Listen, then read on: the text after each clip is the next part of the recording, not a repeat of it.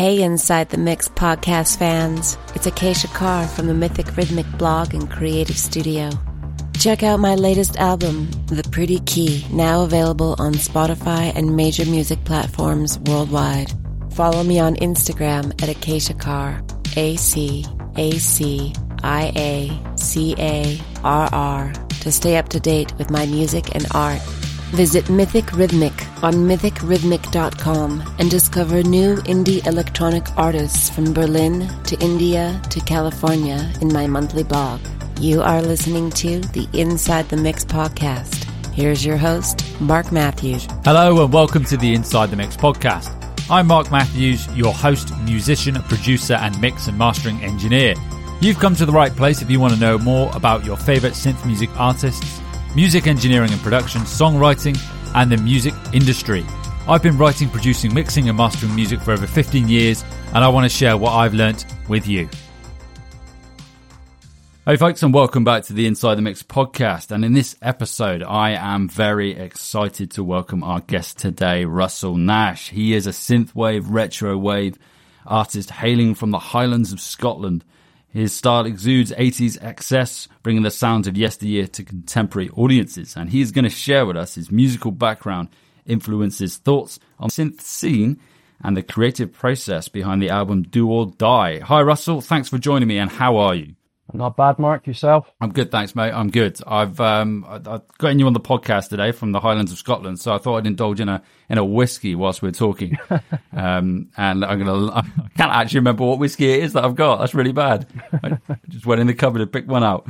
Um, yeah, big thanks for joining me today. So, uh, for the audience listening, I've been chatting to Russell for a while about music on and off, um, and um, for the audience listening again, if you are well entrenched in the scene, you'll probably see Russell's name crop up a lot in Synthwave Surfers, a really, really good Facebook community group that I am an advocate of, and I think you should go and join because it's very supportive and a fantastic group. And we're going to chat about that in a bit. Sure. But what I'd like to sort of start off with, Russell, is just a bit about your musical background. So, can you tell our audience a bit how it all started? What inspired you to start writing and creating music? When did it all begin? Um, I, I would say, well, there's the there's probably two. there's two beginnings. Um, it originally originally began um, when I was at school. Um, I, I, took up the violin when I was seven, but uh, I was absolutely gash at it. Um, I, I, was woeful. Um, I think my my music teacher said that I was a walking disaster. Inspirational. yeah. And um, he he kind of more or less like kind of implied that I should just I should just kind of give up on music.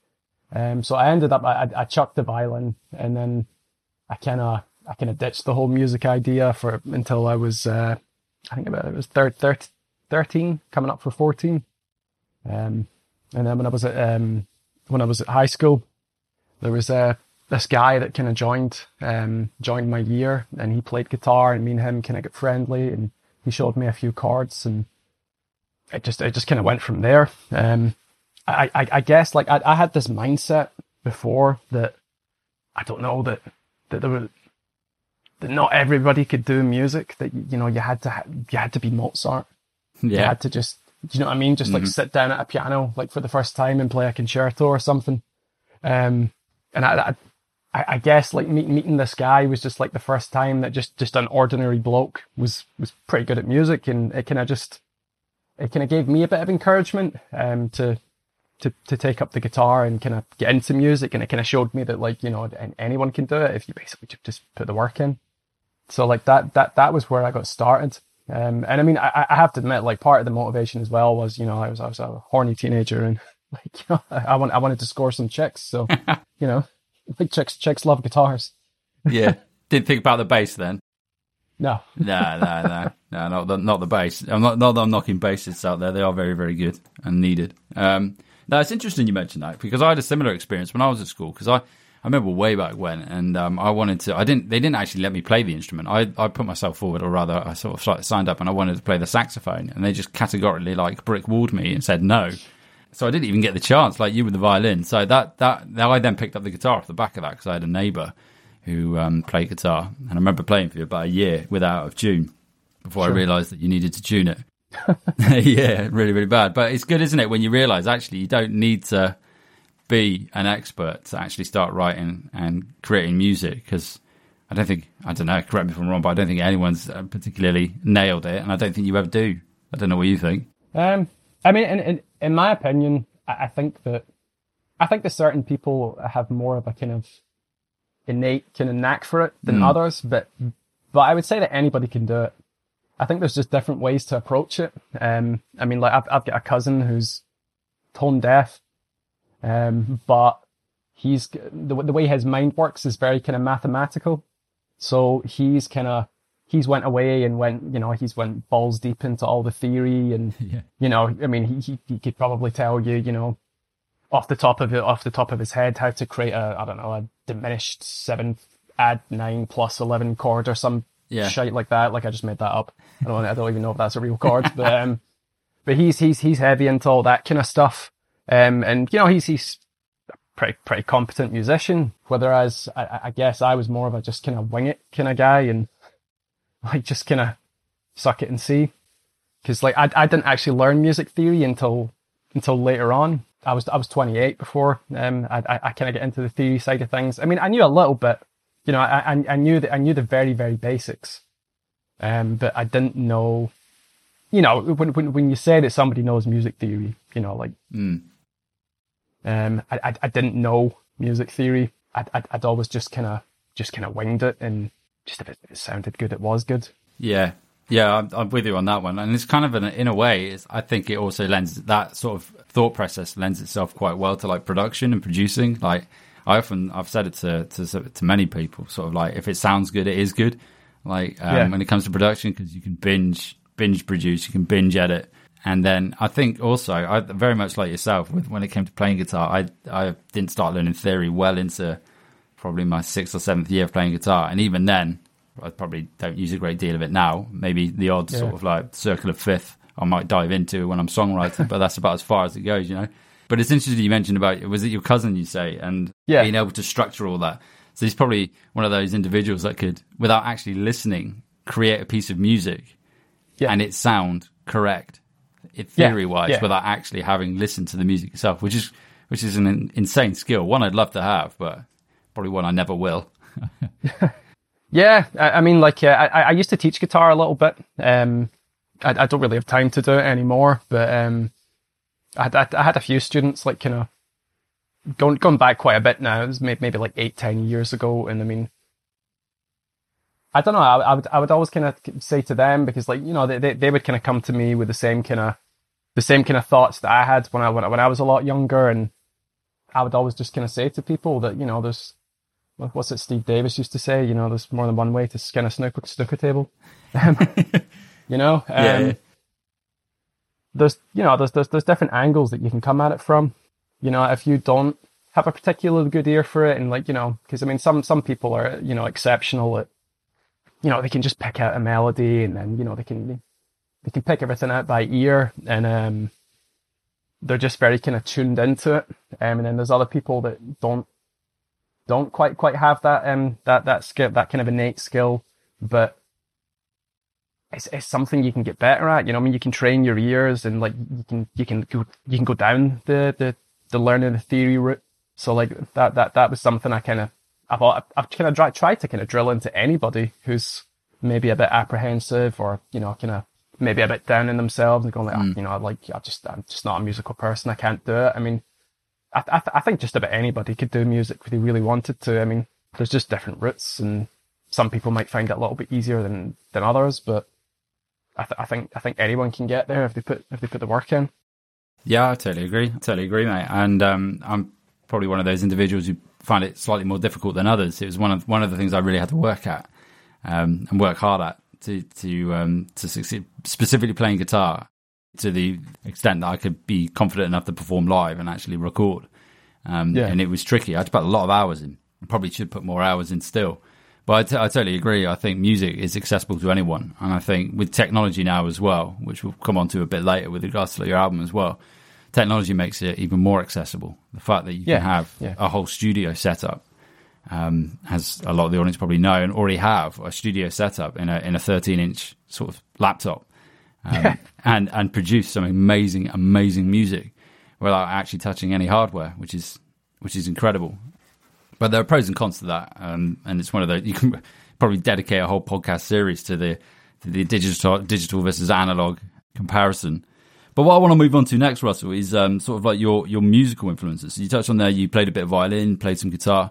Your yeah, your musical influences growing up. Was there a song, artist, um, or album that had a really sort of poignant effect and inspired you to write music? Um, I mean, I think the first, I think the first like kind of uh, album that really, really resonated with, with me was um, it, it was it was uh, greatest hits cassette um, by Buddy Holly that I found in my mum's car. Um, I had no idea what he looked like, you know, what, what era he was from. I, I, just, I just found the cassette and I just, I just, I just flung it on and I, I loved it. Um, and that, that was kind of, I'm trying to think, I think I was maybe about seven, seven or something like that. Um, you know, I mean, I'd listened to music before that, but obviously, but that was the first time I'd, I'd, um, I'd listened to something and it just, you know, it really, really struck a chord with me. Um, so like after, after that, like, you know, I get, I'm not, I'm not so sure if, if, if that inspired me, like, you know, got me really fired up to like start creating my own music at that point. But mm. I, hmm. that was the kind of point where like I really took, took a big interest in music. Um, that definitely, you know, kind of a lot more so than before that. Um, then I would have said that it was pro- probably probably a little bit later when yeah when I get into my teens, my early teens, um, I started listening to a lot of um, like pop punk bands. Oh yeah. Um, I, I think that was my kind of my kind of gateway into to kind of rock music. Yeah, and like it was uh, it was a PlayStation game. I don't know if you remember MTV Snowboarding. Oh, um, did I play MTV the... Snowboarding? I, I played I played 1080 snowboarding, but I don't think I played MTV. Um, it's, it's, basically just it, it, was like Tony Hawk, but with uh, with snowboards, and yeah. the, this the soundtrack was just like all artists from from kind of MTV at the time, um, and there was like a bunch of stuff on there, like I think NOFX and Blink One Eight Two, and oh yeah, all all, all, all that kind of stuff, and um, the, the, there was this one song by Blink One Eight Two that was um, that "Don't Leave Me" by Blink One Eight Two. That's what it was. Um, and I just, I really loved that song. And like I said, I was kind of getting into playing a guitar at the time. And then, yeah, that, that, that kind of encouraged me to, to kind of pick up and, you know, start, um, start kind of try to write my own stuff. Um, and then I, I, guess my tastes kind of, kind of evolved throughout my teens. Yeah. Um, like there was one period where I got like really, really into heavy metal. Mm-hmm. Um, like I, I was listening to like you know Megadeth and Metallica, and Maiden, and like all, those kind of bands, and um, I, I, I became one of those elitist pricks that um, you know, like if it wasn't heavy metal, then it was shit. like yeah, I, I, I, I didn't want to know. Yeah. Um, but like I, I kind of I kind of grew out of it. Um, and then it was maybe when I get into my kind of mid to late teens that I, I really started getting into like uh, all the kind of classic hard rock stuff. Oh yeah, um, like Guns and Roses and uh, Aerosmith and Alice Cooper and all that kind of stuff. And I, I, would say that it was around that time that like my my, my tastes kind of cemented a bit. Um, because like that that's that's probably even even now. I mean, that's probably still my favorite kind of music. That that that that's kind of that's my jam. Like the the kind of classic rock stuff and 80s kind of hard rock stuff. Um, I think I, th- I think synthwave is, is probably the first genre that I've kind of come across in probably 20 years that's came close to you know not knocking knocking that off its perch. Oh wow. Um, but uh, yeah, like that, that those were all my kind of influences, like from kind of growing up and throughout my teens. And we'll be right back. So I've got a hunch about a common struggle we all face: mastering. If you're an independent artist or music producer, you've probably encountered the frustration of masters that just don't hit the mark, right?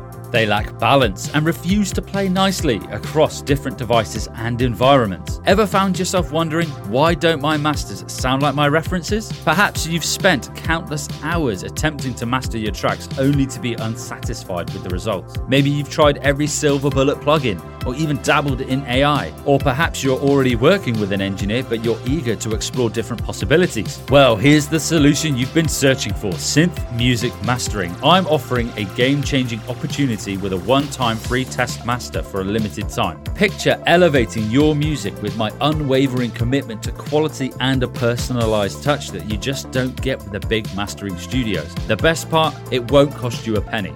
Just submit your finished mix and let's see how we can transform your music together. Don't let mastering be a mystery any longer. Say goodbye to the frustration and step into a world of sonic excellence. Grab your free test master now, click the link in the episode description, or head over to synthmusicmastering.com.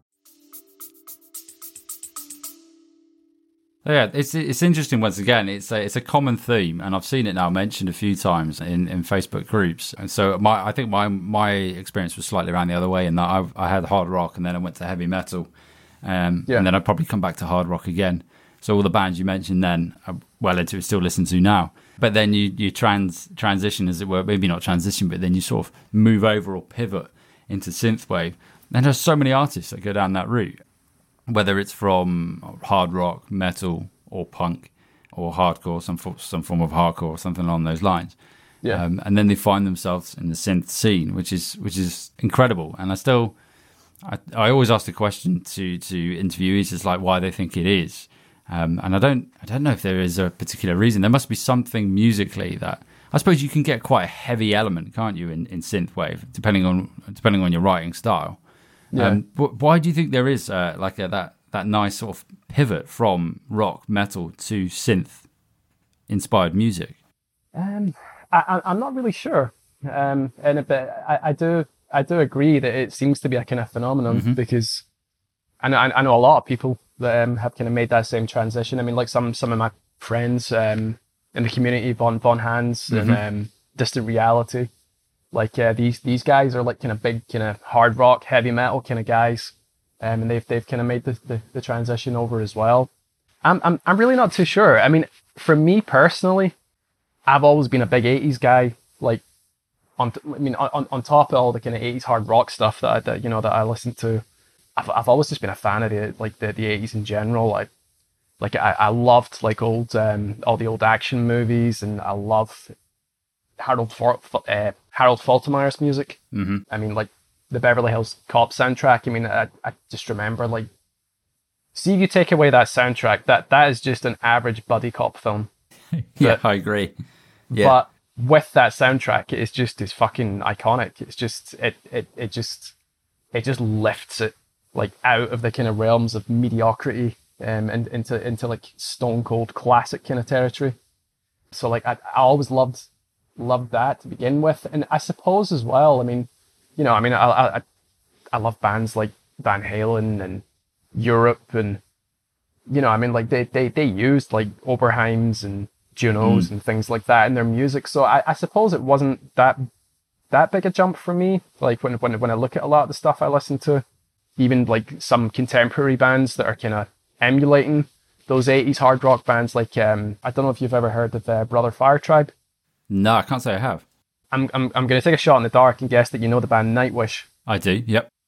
the the guitar player from Nightwish and I think it might be the drummer. The drummer from Nightwish. They they have a, a band that they do on the side Okay. that is basically like a contemporary Europe slash 1984 Van Halen kind of Oh sound. wow, that's a, that's a, that, that sounds like something I need to find. I need to go and check out. I'll, I'll I'll I'll send you some links Yeah, later. yeah. But uh, yeah, it's, it's it's absolutely fantastic. But like again, like they, you know, they're they're they're using like all these kind of retro synths and stuff like that in their music. So so yeah, I suppose for me it wasn't that big a jump. Um, and I suppose as well, you know, I mean, music aside, um, I, I love the whole aesthetic of it. Um, Yeah. there was there was just something about the '80s that um, I don't know. It it just seemed like a better time, to be perfectly honest. I mean, I, I know a lot of people look back with rose tinted glasses, and you know, we we yearn for for for um, you know a bygone era that fuck all to do with us. But yeah, it's quite true, isn't it? When you put it that way. I was, I think I had, I was, I was born in '86, so I had four years in the '80s, of which I can remember none of it. But yeah, Yeah. I'd still say, um, like, it's an era that I would love to live in, and um, I think I pretty much echo what you said there. When now you mention it about bands using like synthesizers, like Jump, um, Van Halen, when you got that the um, the synth element with Eddie Van Halen playing it in there, for example. And now, now you mention it, I can you can kind of see and hear how it's quite an easy transition to go between the two. Yeah. Um, and yeah, and the aesthetics as well. Obviously, I mean, there's there's something about the '80s aesthetics that I've always liked, and it's always alerted me. And and and the movies as well. I always go back to. If I, if I ever need a film to watch, generally it ends up being something of that era. Oh, absolutely. I mean, I, I don't know. Do, do, you know- do, you- do you know? Do you know what I think? I think it is. Um, and I mean, this this this will sound like a really really strange criticism to have of modern cinema, but it's too good. Um, like every, everything's so perfect. Like you know that, but I don't know. I I- just think it lacks a bit of character. I, I I mean, like you know, the, the acting's amazing. Like you know, they've all got these like amazing kind of or, orchestral kind of scores, but I, I- don't know. I mean, I'm I'm not saying that there's not good movies. I mean, I, I still think there's a lot of good movies coming out, but I don't know. Those those older films, I think they had to really, because of the limitations with like the technology, like I, I think they had to kind of try harder to like you know be like a, a kind of presence on the screen and hmm. and I mean the you know there was there was a lots of there was lots of folk back then that were just they were just entertaining to watch. I mean, they they weren't particularly good actors. I mean, Yeah, yeah. I mean, like Schwarzenegger. I mean, you know, I mean, every film was just. "Ah!" That that's the the the, the very name. I mean, I'm a massive Arnie fan, and as soon as you mention that, is the first the first name that springs to mind is Arnie, and like Dolph Lundgren as well, who not particularly the best actor.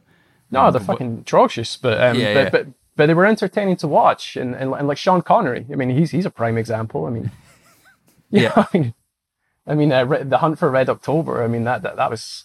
Have, have you seen that film? A very very like it's uh it's a U is it a U boat or is it a submarine?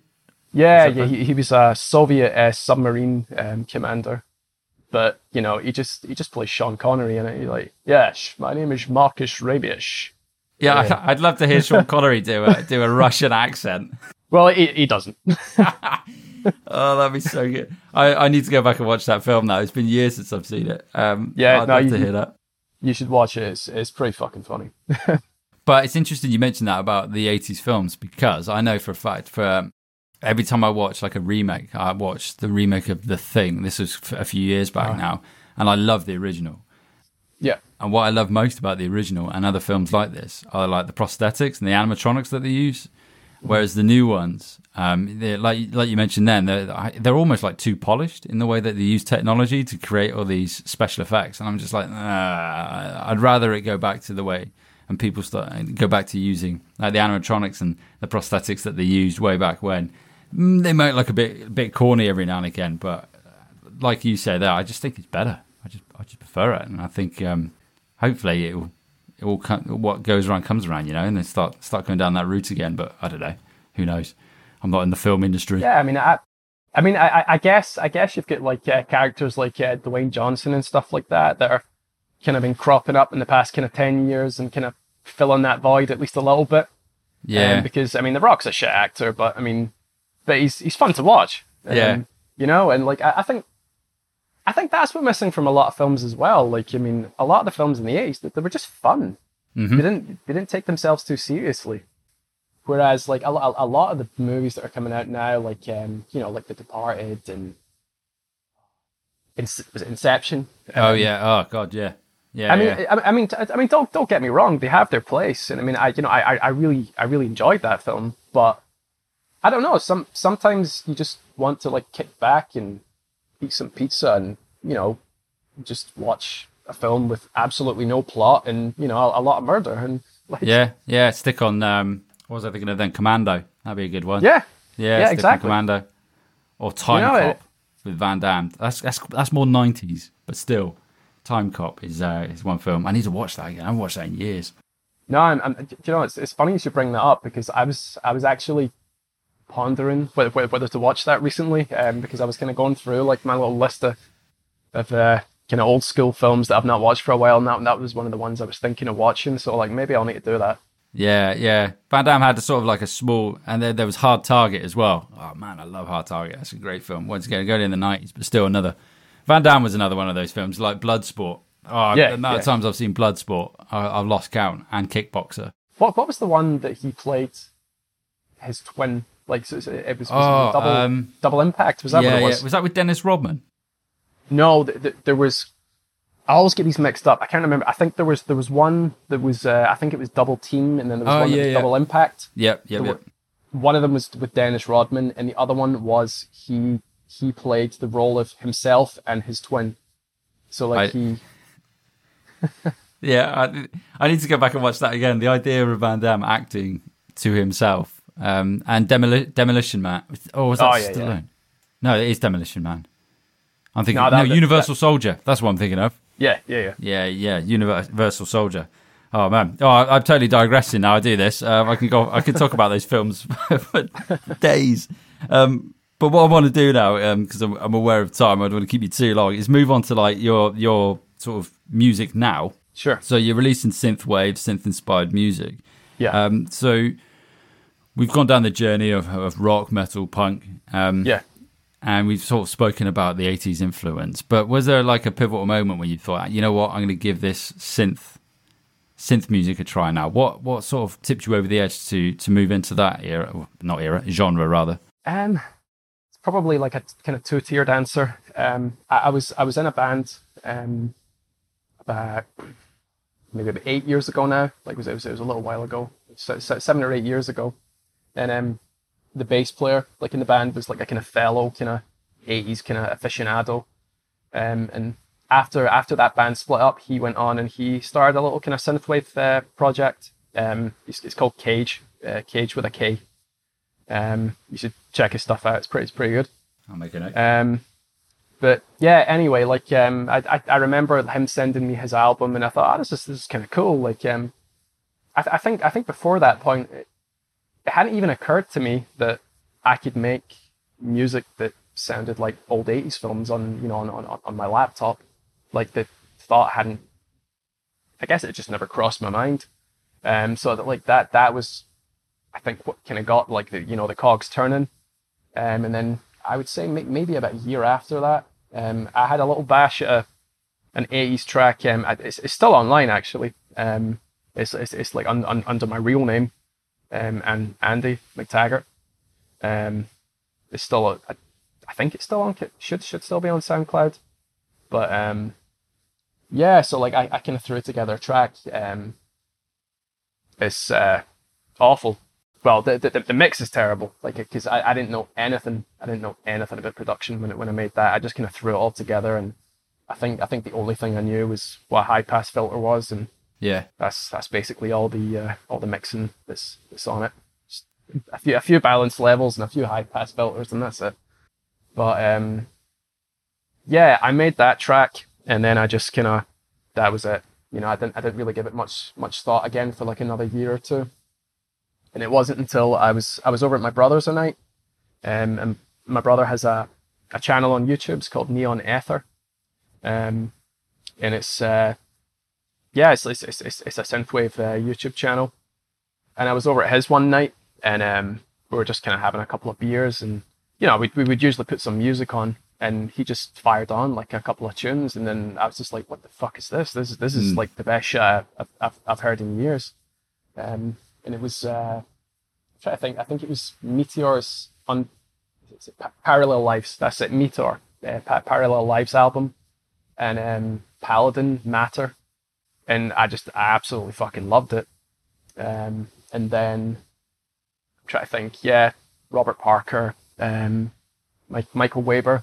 hmm You know, we we we ended up like going through like all all these albums, and I, I just absolutely loved it. Like, uh, you know, I was I don't I don't think I'd, I'd I'd ever been like captivated like that, like since since like you know the first time I heard Appetite for Destruction or something like that. yeah Um, you know, uh, you know, I mean, you know, I've- I've, heard some albums over the years that I thought, you know, this this this is a pretty cool album, and you know, I, you know, like I'll check that out. But like, the, the- I think this was the first time in a long time that I was kind of got that feeling like, um, I, I don't know if you can relate to this, but when I was in my teens, like every new album I heard was just like the best shit I ever heard.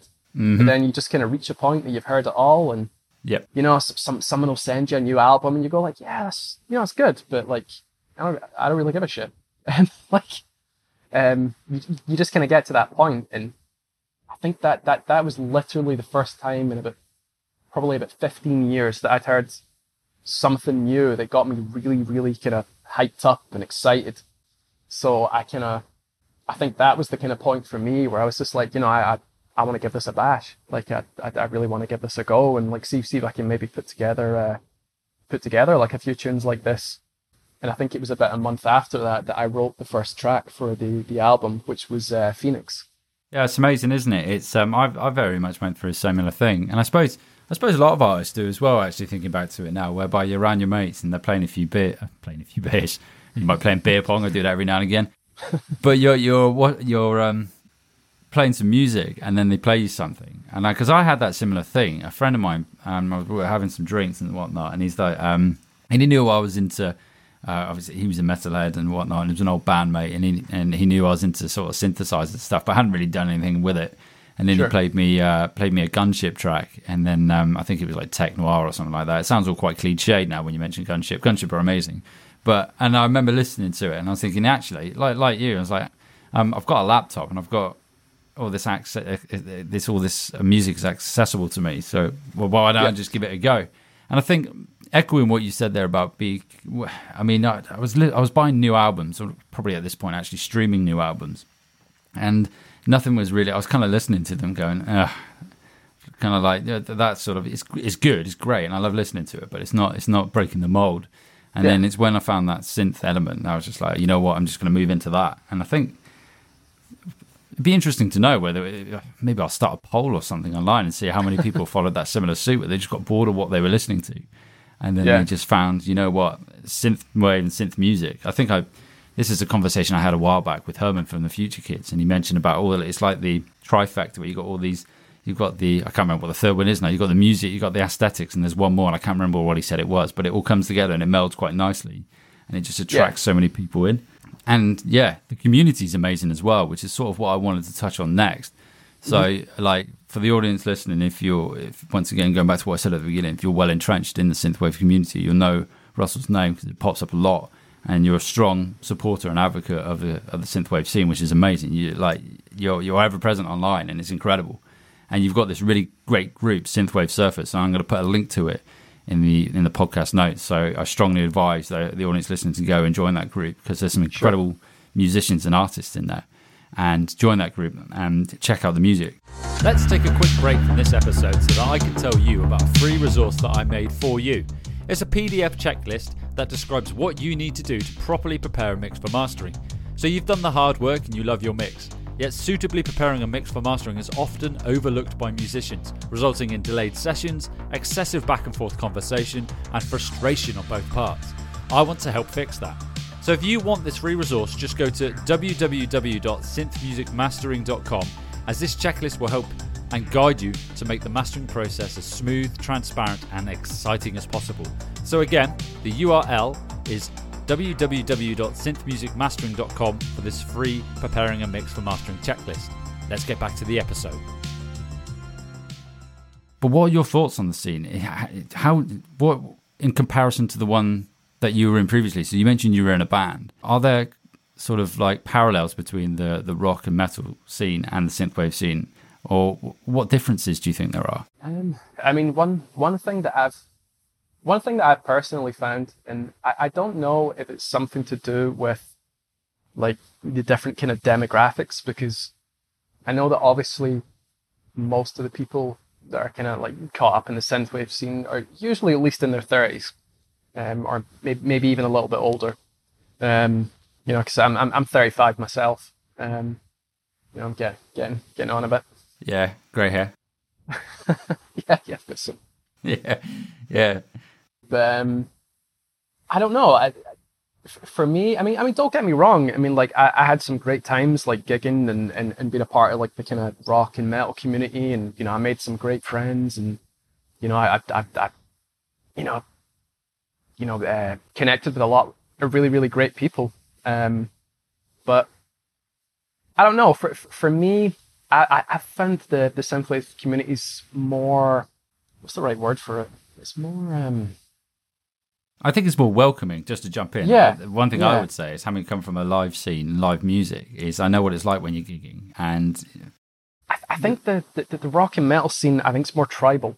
yeah, yeah. Um, Whereas, yeah, like I mean, I, I think yeah, welcoming probably is is is a pretty pretty good uh, a pretty good word for it. Um, because I, you know, I, I I immediately kind of found that um, you know, when I joined this, I mean, I mean, like you know, I mean, you, you remember obviously when I, I'm trying to think, it was maybe what about eight nine months ago that I started talking to you, and yeah, about that pre Um, Christmas, wasn't it? I think I think it was, it was something like that. Mm. Um, and you know, like I, I knew fuck all back then, like because I mean, yeah, because you know, for, for me, I mean, like I've I've, I've been a mu- musician for a long time, and I've been a musician for twenty one years. But um, you know, I I, I literally as, as as a producer, um, I, I started from scratch about roughly about this time last year. Um, you know, I mean, like uh, before, you know, I mean, before I kind of started on this journey, I mean, like like I said, I knew I, knew how to high pass in uh, I you had to pan things and balance levels, and that was it. Like I didn't I, I didn't know anything else. Like so, I, I was I was kind of starting from like kind of ground zero. Um, and yeah, like so, th- there was a lot of folk like yourself and, and just you know in groups and stuff like that, and you know I was I was that annoying guy asking all, all the all the questions that everybody's been asked like a million times, and you know everybody was really patient and everybody, you know, it was really was really uh, really supportive and you know um really really kind of encouraging and stuff. So I mean that that, that was definitely kind of different.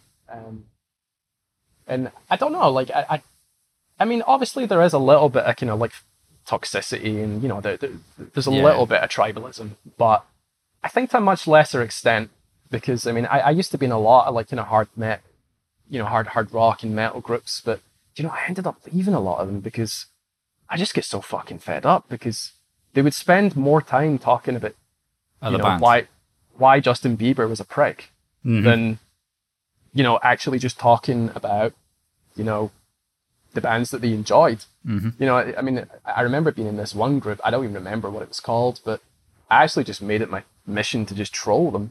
Um, every time they put up like a you know like a, a post about Justin Bieber, I, I would just you know imply that you know they must be fucking wet for him because that's all they fucking talk about, and then they'd be really upset with me. Yeah, I know what you mean though. It does make sense. Like if you if you talk about them that much, there must be some sort of like Freudian, um, something Freudian going on there. You know.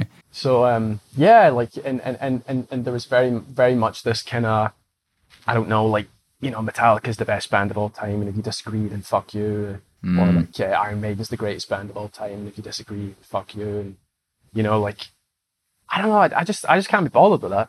And the, it, there definitely seems to be less of that in the synth community. Like it, people seem to be, I don't know, people seem to kind of like cheer you on more, and like people are able to kind of you know, for, for the most part, from, from what I've seen anyway, like, you know, they can post about their favorite bands without, without that same kind of, that same kind of tribalism. Um, that, that, that's been my experience anyway. Yeah, I would agree. I think the support is is amazing. Like yourself, um, like sorry, like you said there, if you if you started like your production journey sort of nine months ago, I think the support that you get from other artists is amazing. Like and just bouncing ideas back and forth. I do it all the time. There's like a select, I say a select few. There's, there's someone new. I think every month I talk to, I end up bouncing a track to them and saying, "Hey, what do you think of this?" And it's Yeah. amazing, you know, and it helps you progress as an artist and as a creative. And I think uh, particularly as well at the because you've got your big players in the synth synth scene, and everybody knows who the who the big players are and stuff. Yeah. Um, and obviously, the I think the bigger you are, the more I don't know, maybe the more your work is analysed and crit- criticised, for one of a better way of putting it, I guess. And y you're there to be for people to to write and talk about. But I think at the at the more independent level, the support is amazing. I've never known because I was in a band for years, and I've never known a, um, a scene whereby I've got so many people sharing my music and like vice versa as well. I've never Yeah. known anything like it. Like you put a song out and it's just shared by so many different people, and so many people, more people commenting on it, and I've never known anything like it. And it's amazing. It's um, testament to to the artists and the support that you get. Incredible stuff. And um, thoroughly enjoyable as well. And I don't know about you, but I'm finding like new artists every week. Someone, some, some new Yeah, song yeah, yeah. or artist will pop up on a synth, on like a playlist on Spotify or just in a group, and I'm just like, where has this come from? This is insanely good. You know, this is amazing, which is a great thing. Yeah, no, no, I, I, absolutely, man. I mean, like, um, I, I, I think I'm going to end up fucking bankrupted. Um, if, you know, if, I- if, if I if I keep finding new artists on Bandcamp, um, I, I had to really restrain myself on Friday because I'm, A ass bitch at the moment. Um, but I, I tried to at least get a couple, couple in. Yeah, good Um, old Bandcamp Fridays. They're brilliant, aren't they? Yeah, I, I don't know. Was, was that the last one? Like, uh, I, ca- I, I can't seem to get any kind of concrete kind of confirmation on that. But Really? I don't know. I hadn't heard it was going to be the last one. What this year or? I, I don't know because uh, on the the Bandcamp like yeah, blog post about it, like they, they said that they were doing it up to that they were definitely doing it up till the the, the sixth of May, but they never actually clarified whether Interesting. they were going to do one in, uh, in It's June. been, it was bought, wasn't it? Who who bought Bandcamp? Uh, it was Epic, Epic bottom, Epic Games. Yeah, something like that. I'm not saying the two. eh, There's a correlation between the two there, but interesting. No, I wasn't aware of that. That'd be a real shame if they got rid of that. Yeah, real shame. Yeah, no, I, I, absolutely. Um, but yeah, no, I, I definitely. Um, I'm stumbling across uh, stumbling across new stuff all the time. SoundCloud, I find, is uh, a really, really good place to find artists. I've found so many like really, really fantastic artists on SoundCloud. Um, Yeah, I don't give it. I need to give SoundCloud more time. I put demos up on there, but um, I sort mean, of. I, sorry, go on, mate. I was just going to say, it's, it's, it's dreadful for you know make, making any money off off of your stuff. Mm. Um, I, I just get my uh, I just get my first uh, payout, um, five five dollars. five five dollars. You know, I'm, I'm I'm just gonna do, do my my little fucking flex now. Yeah, yeah. Five Uh, five dollars for eleven thousand streams. Oh, it's hideous, isn't it? Um, so yeah, I, I, I- I don't think I can recommend it um, as, as, as an artist um, Mm. for, for, for somewhere to kind of actually make any money off your music. But um, it's uh, no, it's it's a good place to kind of put tracks up and just kind of, I, I guess, kind of get the word out and for having having a little browse and you know finding new artists to listen to. Because usually what I'll do is if if I find a new artist that I like on SoundCloud, I'll usually go and then find their Bandcamp and add it to my wish list or whatever. Mm. Um, so I, I, I guess I kind of use I kind of use uh, SoundCloud the same way that I use HMV. Um, I, Yeah. I, go- to HMV to find uh, to find CDs that I want to buy online. Yeah, yeah. I can't remember the last time I bought a CD. I bought a vinyl recently, but I, I cannot remember the last time I bought a CD. Mm, man, must be years ago. Are you into cassettes? Do you buy cassettes? No, um, I think I, I know I know that's blasphemous in this this uh, this. No, I, I haven't bought any either, so I'm I'm I'm, I'm the same. No, it's, it's I mean, don't get me wrong. It's it's it's kind of neat. Um, like I I understand the appeal, but um, for me personally, like um, ah, nah, it's just it's just not for me. I'm I'm Yeah. I'm happy enough with uh, with my with my digital uh, collection. Yeah, yeah. I, I contemplated it. I got a I got a cassette DAC somewhere, and I need to fix it. But um, yeah, I think I th- yeah I contemplated it, and then I thought actually, I mean, I know what I'll do. I'll buy loads, and then they'll just get put a, put in a box and put in the attic. But Yeah, more for yeah. everybody who buys them and who loves them. It's great. But um, Yeah. yeah, I'm, I'm sort of with you on that one. So um, I'm well aware of time here. I'm digressing as usual. Um, what I want to touch on now is your, your debut album. Sure. So do or die. Can you tell us, tell our audience a bit about the release itself? Thank you for the credit as well. So on Bandcamp, you, you gave me a shout out, which is which is uh, most it's- appreciated. Thanks, man. No, I Um, mean, I, I, absolutely, man. I mean, like uh, anyone that you know was patient enough to like fucking put up with like me asking a million questions. Like, uh, I thought I thought it was only fair they get a shout out. Um, that it's it's the only way to learn, though, isn't it? I mean, asking questions, you know, and um, Yeah. it's, the, it's the way forward. So what what can our audience sort of expect from Do or Die? Um, give us like a, a a summary of the of the album itself. What can they expect? Um, I'm trying to remember. Like, uh, some some someone else asked that a while ago, and I, I think the let, let me try to remember what it was. I said I think it's like it's like Harold Faltermeyer jamming with Europe in the eighties.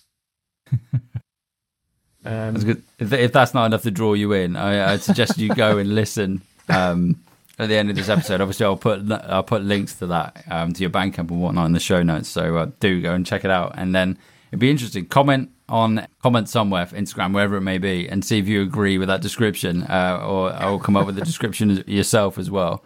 But yeah, carry on, man. I interrupted you there. no, it's all right. It's all right. Yeah, so like, I, I, I guess you know, I tried to pull in a little bit of like my kind of hard rock influences, and I think um, I, th- I think that's where my kind of drum sound comes from because, I mean, I'll, I'll, I'll be, I'll be perfectly honest with you, and I like hand on my heart, I like uh, genuinely, um, before I released any of my tracks, I thought my drums were pretty mediocre. Um, just kind of you know par for the course, but like I, I, I get questions about it all the time, um, but it's genuinely just it's just like kind of hard rock beats, but with you know hard rock beats and fills, but with like retro uh, drum machines. That's that's that's basically that's that's the big secret. like um, it's um that's all it is really. Um, so I, I guess I've kind of incorporated a little bit of that in, in, into my sound. You know, obviously through through like a few guitars in there as well, and then I suppose I've kind of you know channeled my my inner Faltermeyer over over over the uh, over the top of that, and that's that's kind of I think that's a, a reasonably good description of uh, the kind of the sound that I've kind of put together. That sounds really good, mate. I think your drums, uh, your, your drums are banging on there as well. So it, drums, like particularly, I had this conversation with Tim Aisle Nine um, a few weeks back, and it's the classic like snare and toms um, that are the the, the this. I have to go into like the minutest detail with those, and I just get hung up on them for ages. So anybody who nails the sound of drums, um, hats off to you, man, because it's something I sit there, and it's probably what holds my releases up the most. Um, so it kind of leads on nicely to my next question, which is about your songwriting and like compositional process. Sure. When you're in the in the creative zone, how does that start? How do you start a track? I mean, is it the same every time, or does it does um, it like when inspiration strikes, you just it go with whatever, you know? Yeah, like you know, it kind of it kind of varies. Um, I'm I'm kind of I'm, I'm having a bit of a drought at the moment. Um, like I mean, I, I know I released a few tracks yesterday, but um, I had to really, really grind to get those done because I've just not been in that you know headspace recently. Um, but I mean, some sometimes like a you know inspirational just strike. I mean, like I mean, like like my probably my my most popular uh, track, um, "Last Chance." I mean, I got the idea for that like when I when I was in the middle of a piss. Um, like not not not a word of a lie. Like um, like you know, I, I, I just the idea of just like having this like driving bass line and, and like yeah you know like a like you know hard hitting drums like start the track like just just popped into my head and I just you know just had to quickly kind of shake myself off and you know make a beeline for the for for the PC to, to get the idea down before I forgot it. And I was going to ask them, was it like, it's, it's, probably quite crude for the audience listening now. I, I, thought it was like you're taking a piss and it was the sound of that was like influencing the bass line of it, like hitting the, hitting the toilet, hitting the enamel of the toilet. No, no, no, like, oh, all right. That'd no, be creative, I, I, man. Sample that and then get it in as a bass line. That'd be insane. No, just like, um, ideas just pop into my head sometimes. And I, I, I guess some tracks just kind of write themselves, and then and just like like I said, other times, um, other times I'll, I'll get like a like a drought, and um, I just won't be in that headspace, and like you know I'll I'll have to really kind of grind it out. But um, no, it it varies, man. I mean, like some sometimes I'll start with you know with a, with a drum beat, sometimes it'll be a bass line, sometimes it'll be a chord progression, sometimes it'll be a you know a melody. Like it, it, it genuinely does seem to to kind of vary. I think I think recently I've noticed that like yeah pro- probably probably more so than than the others. It, like a lot of the time it seems to start with a bass line. Hmm. Like I'll, I'll, I'll kind of come up with a like a a, fun, a funky little bass line and then I'll kind of build the track around that. It's interesting. You, when you say bass line, do you mean like um like a synth bass or an actual bass guitar? Um, no, just just it'll just pop into my head. Because like I, I don't I don't know if I'm the only person crazy person that does this, but some sometimes an idea will pop into my head and I'll just like whip my phone out and I'll just like hum like I'll just record and like hum, hum like the melody or like the bass line or like the, the drum pattern like in, in, into my phone just so I don't forget it, and then I'll come back to it later. Um, and then like No, I was going to say I do that. I do that. I've probably got a catalogue of random shit on my phone. Um, it doesn't really like really off key ramblings, but Yeah. to me it makes sense somewhere. You know, it's interesting. I think when it comes to inspiration, because I'm very much the same. I go through peaks and troughs when it comes to writing, and um, I often find that to get inspiration, sometimes I have to. I don't know. Do you do you sample libraries at all in your stuff? You uh, ever delve into that realm? some, yeah, Yeah, so sometimes I'll, I might listen. I, I use Splice if I ever go into there. I was looking, Yeah. I was digging around there the other day for some some car sounds, um, and I noticed you, on your you released a track yesterday, didn't you, Speed Demon? And I heard some uh, Ace track by the way, and I heard some um, some pretty cool sort of like diegetic sort of car sounds in there, man. yeah, Um, yeah. But yeah, sometimes I get influenced just by I have to find like a loop or something and then just doctor it slightly and I go from there. But what I've noticed uh, of late is as well on in Synthwave Surface, you post a lot about um, plugins and you're finding all these uh, these free plugins. Where where where do you find all these? I've got I've got to ask. Is that just you just digging around the internet or I'm you got another source? you know, like I'm Scottish, so I mean, you know, we we, we like a bargain. no, like um, when it, when I when I started out, um, I didn't I didn't really have a lot of money to spend on plugins, like right back at the beginning, and plus, plus like you know, I, I didn't really want to spend a fortune if I didn't really know if I was gonna you know get balls deep into this. Yeah. So um, I, I think think for a good like two months, like I think I scoured like every corner of the internet to to find all the the best kind of free plugins and all the the best kind of plugin deal sites, and I signed up for like multiple uh, newsletters from you know like you know like audio plugin deals and the plugin guy and like you know all, all, all that kind of stuff. So um, and I joined a few like bargain groups on Facebook, uh, Facebook as well.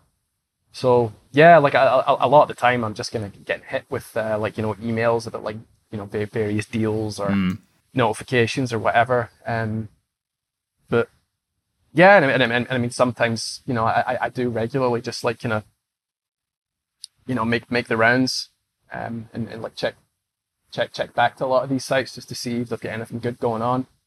Um, and then you know if, if I see something that I think that you know other people might get might get some use out of, I usually just kind of slap it in the group. Um, because So my sorry, but my question to you then would be, what is the, the like the best or the most used, maybe maybe a better way of putting it, free plugin that you have in your arsenal? most used one. That's a good question. Um, Yeah, sorry, I'll put you on the spot there a bit, mate. I should have warned you about that one. there's a there's a Linn plugin that I use quite a lot. Um, I think it's a, I think it's called the JM1. The Um, JM1. Right, I'm going to make a note of this. I think I, th- I think I think it's called that. Like um, it's, uh, it's it's it's quite it's quite an old plugin now, but it's it's um, it's got some really really nice sounds in it. Um, so like I, I use that for like all my like my cowbells and my claps and stuff like that. Like um, I've I've, I've yet to find anything you know that sounds nice. In, in my opinion, that, that, that Yeah. sounds nicer for that like uh, that old kind of like Faltermeyer kind of like eighties kind of eighties kind of sound. So that yeah, that that that one gets a lot of use. Sitala is is another one that I use quite a lot. That's uh, sort of like a plugin where you can like load in your samples. Okay, well, like a sample. Is it a sample editor then? Um, yeah, you can you can you can edit it a little bit, but it's um, I'll I'll use that for a lot of my drum sounds, like um, so, Okay. so that I can kind of put them all in one place. Yeah. Um, and the uh, in terms of synths, probably the PG8X. I I use that one a lot. PG8X. Yeah, that one's that one's really nice. To to, to be perfectly honest with you, like uh, that one's probably probably as good as some some you know plugins that I've you know paid a decent amount of money for. I think I think I think the guy developed that's pretty generous, giving it away for nothing. It's amazing, isn't it? Some of the freebies, the free software that's out there, what you can do with it, and Yeah. stock plugins as well. Um, I'm I'm a big advocate of. I don't know what DAW you use, but I use uh, Logic. I used to use Pro Tools, but when I moved away from the recording side of things, more into production, I moved into Logic. But even like Logic, some of the stock stuff, some of the stock plugins you get in Logic, Yeah. um, are amazing. And I know occasionally I'll come across someone who will turn their nose up a bit about using stock plugins, but I don't think there's anything wrong with it in the slightest. You know, I've had conversations with individuals who still produce, and actually there was one interview I did. I can't remember the producer, and he produces all his track using an iPad, and they sound amazing. Um, and I think. I think what's the classic analogy? It's a, a workman and tools, isn't it? It's, it's how Yeah. you use the tool rather than the tool itself. But some of the free stuff is amazing, and Yeah, um, no, I- very much like yourself. I try and try and keep my costs down, but at the same time not to negate the quality. And I think there's so much, so many, so many good things out there. But my my next question to you is going to be about sort of like your synth sound itself. Do you? So this is paid um, or free. What what is your go to sort of synthesizer? Your go to VST um, when it comes to your songwriting? Um, see, like after after after I decided that I was in this for the long haul, like I I, I bought quite a lot of stuff over like a kind of six month period. So like my, Yeah. my plugin folder's pretty pretty bursting. But I think I've kind of like I've, I've I've whittled it down to like a kind of like a kind of core like kind of five or six plugins that I use in most tracks, and then I've got like a bunch of other kind of like synths that I I, I like to call like my my spice rack. Um, That's a great way of putting it. I like that. so so yeah, like um, Saurus um, by Tone2, like that's uh, that's one that I use on almost every track, and that, that that's like a really nice kind of. I guess it's like a cost-effective alternative to Diva. Um, It's like half the price, but it's um, really really fucking good. Um, like you know the, the the sound quality is probably probably just about on a par. Yeah, Um, so I, I, I use that for like a lot of kind of like pad sounds and stuff and like uh, bell sounds and I used it for like the the lead the lead synth on uh, the title track Do or Die. Um, I, I, I used it on that. Um, so I, I use that one a lot. Um, I use ANA 2 a lot for uh, bass sounds. yeah. I'm a big big fan of ANA 2. I use that a lot as well. I think I think yeah I think ANA 2 is. I mean it's it's good for everything, but I, I think it's especially good for um for bass sounds. Um, the uh, the DCO uh, 10, DCO 106 by Cherry Audio. Um, I use that for quite a lot of stuff. Um, I know that there's more accurate emulations out there. Um, you know for for uh, for Junos, but I don't know. There's just something about that one. I I- just find it really really quick and easy to get a nice sound out of it and to just kind of to get going. Um, because I, I've I've I eventually picked up the Model 84 in a, a sale, and I mean don't get me wrong, it's it's um it's it's, it's a really nice plugin. Um, I mean the, the interf- interface is beautiful. Um, and I mean the, the the sounds out of it are incredible, but I don't know. I, I find it less kind of user friendly, and Mm. for that reason, I, I find myself gravitating towards the the Cherry Audio one more. Um, just just just because it is like so easy to get like a, a nice sound out of it like really quickly, and then that just kind of gets the ideas flowing. And I don't know. I mean, I, I know a lot of people will probably probably uh, vehemently disagree with me, but I think I think that once it's all like mixed and it's like sitting in the track, like um, it's, it's it's it's quite difficult to tell the difference anyway. Like at the end of the day, I think you can get very similar results with just just just about any um just about any plugin if you if if you mix it well. Yeah, I would, I would, I would tend to agree on that. I think going back to what you said there about emulations, I think there are because you could have your classic synthesizers, um, and then you could have emulation after emulation after emulation of that synth, and I think there, there's an argument maybe to say that an emulation might not be entirely uh, verbatim correct to what it's trying to emulate, but it might bring its own characteristics that actually, you know what, I quite like the fact that it's not quite right, yeah. and it brings its own sonic palette to your mixing. Yeah. I think you're right there as well when, when you say about using different synthesizers. In that, when it comes to actual mix down, and everything's sort of when it comes out in the wash, um, 'cause you can tweak and t- you can you can tweak these synth sounds and stuff in electronic music. And like you said there, I mean, probably going to echo what you said there. Is I'll probably be corrected when I say this, but I mean, can you really tell what VST someone's used on a track? Someone's probably going to correct me now somewhere, but I, I I wouldn't have said so. I mean, I, I, I, I, I can't say I've ever listened to a track and you know immediately thought, right, that's that VST. mm. Um, I know individuals who think they, uh, they might. I, I, say think. Think might be the wrong word, but they can pick out which DAW someone's used. Like, I've had that conversation with. Yeah, I know. I've had that conversation before. They'll be listening to track. Oh, that was that was produced and mixed in Logic, or that, that's Pro Tools, or I don't know. That's Reaper. That's Ableton. Um, I'm like, just just enjoy it. Don't try and like pick apart like what DAW they've used. You know, just enjoy the track for what it is. Um, yeah. But uh, maybe that's why I'm different to different to others. Maybe. But Russell, I realize I, have kept you on it for quite a while now. So what I want to move on to next is like just ask the questions like, what does the future hold for, for Russell Nash and uh, and your musical adventure? Um, I mean, I'm I'm I'm, I'm kind of wanting to go uh, full full steam ahead, um, because I mean, before before coming into this, I'd, I'd actually stopped doing music for, for a long time. Um, mm. Like uh, I'd, I'd, I'd actually give, uh, stopped doing music for about five five or six years. Um, you know, I mean, I, I, I would pick my guitar up from time to time and have a little strum, but like you know, you're you're talking about a handful of times a year. So I don't know. Like I, I guess I just kind of fell out of love with music for a while. Um, there was just kind of a lot of other stuff going on in my life, um, and I just kind of drifted away from it. But coming coming back to this, it's, it's kind of it's, it's just really really reignited the the you know the passion for me. It's like it's kind of lit that fire under my ass again.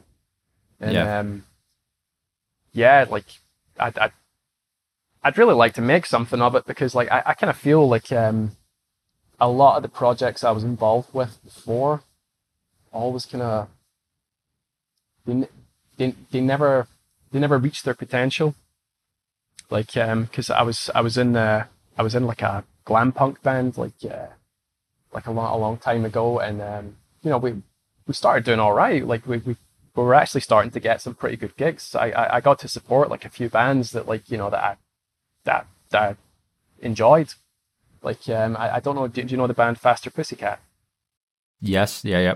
Um, I, I got to support them, which for me was amazing because, mm-hmm. like, I mean, I, I remember being, you know, 17, 18, and like, I, I, I used to like, uh, I used to like learn all their riffs, like just like playing along with the records and stuff like that, and like that, that was probably a big part of my, like my uh, guitar sound, because like you know, a, a, lot of the kind of riffs and stuff that I, that I used to write for like, you know, the, the hard rock bands that I was in were quite kind of bluesy and a lot of that came from that influence. So, so for me, that, that, that was amazing getting to support like a band like that. Um, and I think Tuff, um, I supported them as well. And, um, Love Hate. And then I was supposed to support, um, was supposed to be doing a, a, gig with Gun, but unfortunately that, that, that one fell through. But I've lost my train of thought now. I, can't even remember where I was going with this. I think you're talking about how uh, musical uh, musical projects re- reaching their potential. That was it. Yeah, that that yeah. was it. So like um, a lot of these bands that like you know that, that I used to play in, like it always seemed to be when we were just starting to get somewhere that that, that was when it fizzled out. Because um, it, it was actually when I played the the gig with the supporting um, Tuff, we, we we played support slots for Tuff in Glasgow and Edinburgh, and um, the uh, their the manager of the other support band is also the manager for I think Lordi and Hardcore Superstar. Um, and, wow. and he saw us and like he, he he really liked us and so he, he gave us his card and asked him asked us to to send him a, a demo. Um and you know that that that could have been a big break. Um and then like I think about like about six months later, like we'd, we'd recorded an EP and we were all set to like, you know, um, to try and make something of that. And, and then, yeah, our singer get jailed for fucking beating up his girlfriend and the band split up. Oh, wow. So that, that was the end of that. Um, yeah, yeah. Suffice to say, I don't, I don't speak to him anymore. Um, and yeah, like the same kind of thing happened with uh, the band I was in after that. Like, yeah, that kind of fizzled out when we were starting to get somewhere as well. So when I, I, I guess I really just wanted, to, for me, I, I really just want to kind of make something of this project. Um, yeah. Like, I'd, I'd really like to, to take this as far as it can go. I mean, I've got no, I've got no delusions of, of, uh, of grandeur. I mean, like, you know, we're, we're a niche genre as it is. So, I mean, like, even, even the superstars of, of, of our genre are still, uh, still, uh, making chump change compared to like, you know, the big, the big hitters in the industry. Yeah. But, yeah. but yeah, like I, I mean, it would. I, I- I definitely plan to, to, to, to just keep the keep the releases coming and just like see see where it takes me. Um, I'm no promises, but like I'm I'm aiming to get another uh, to get a Russell Nash EP out by the end of the summer. Um, Oh wow, that'd be good. so like uh, like definitely an EP this time because like Do or Die started off as an EP, but um, I just kept on, you know, getting those moments of inspiration, and I would write a new track, and I would go like, right, okay, I'll add this one, and then that's it, no more. And then I would write another one and go like, ah, I kind of like that as well. So, right, I'll add that one, then that's it, done. I'll just release it, and then I'll, I'll write another one, and then I'll be like, right, okay. And that's how it kind of ended up being an album in the end. But um, no, this one will definitely just be an EP because, um, yeah, getting getting getting those uh, getting those tracks over the line for the release just that fucking killed me. I Yeah, I know. I know. I, I, share your sentiment on that. I, I struggle to get tracks over the line for an EP. To be honest, I keep I write something and I'm like, oh, it doesn't fit my EP idea, so I just release it as a single. And I keep releasing singles, thinking, right, I'll start the EP, and I just keep keep knocking out singles rather than an EP. And I really just need to like put myself away for like a month and just finish. Well, pretty much, yeah, finish. Yeah, finish would be the right word. Finish an EP. But no, Yeah. that's exciting, mate. To get another EP out, that'd be good going. I mean, if you get another EP out before the summer, that's that's pretty good. The amount of music you've put out in the last sort of like eight or nine months, or I think as you mentioned, I think it's the most prolific I've ever been. Mm, ev- it's ever. impressive, man. Um, but uh, yeah, that, that that's the plan anyway. It'll pro- probably just be three or four tracks. Like um, I, I don't I don't think I can stomach an al- another album yet. Like um, Mm. may- maybe maybe early next year I'll I'll, I'll kind of go again. I'll maybe try to get another album out. But um, no, I'm I'm really really disorganized. I think I think on release day for the album, I think I rendered the final master at 11 11 p.m. Wow, It's like it's just it's like going. It was like, uh, you know, like one of those like Raiders of the, the Lost Ark films. You know, when when Indy kind of rolls under like the, the cave door coming down. Yeah, yeah, Just enough mean. time to grab his hat. Um, I, I think that was me, like just just getting it out, like in the last like half an hour of the release window. Um, Wow, it's impressive though. That's it's- so you you do the you do it's all in house then, mix and mastering. Yeah, yeah, Fair play, man. It's good. It's good. That's the beauty of it, isn't it? With technology, the accessibility of it, as I was mentioned earlier, the fact you can do everything, everything in one. yeah. No, I mean, but like no, like like like I said though, I mean, like people like yourself and, and Tim, like um, Derek from Midnight Fury, like, I mean, if you if you listen to like the mixes that I was doing before you guys gave you know gave, gave me all all those like tips and pointers, like um, I mean the difference is night and day. Um, so like you you guys were definitely a big big big part in me getting it over the line. No, it's, it's, it's great to hear, man. It's my pleasure to help out, and it's it's cool to hear it because it's it's a quality release. It's really really good stuff, man. And like the the Cheers. release power yesterday is really really good, and I'm excited to hear what the EP sounds like. I'm think I'm, I'm thinking I'm thinking this EP I'm gonna go for more of a kind of more of a kind of funky sound.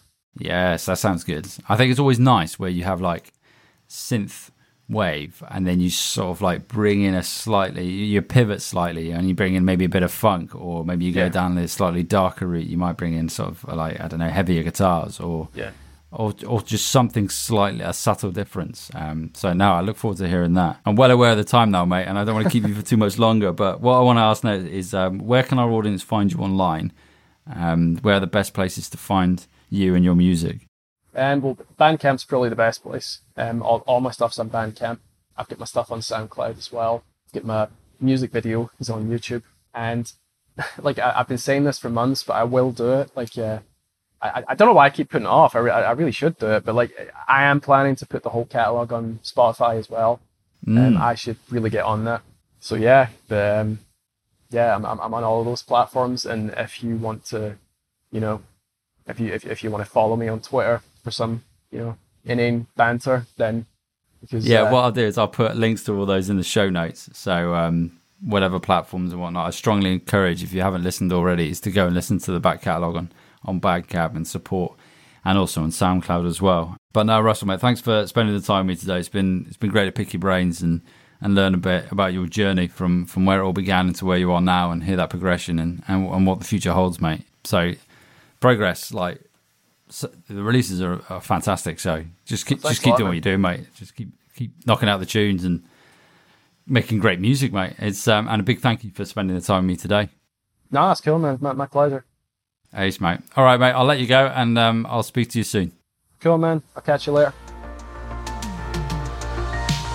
Thank you so much for listening to the Inside the Mix podcast. Make sure to rate us everywhere you listen to podcasts, including Spotify.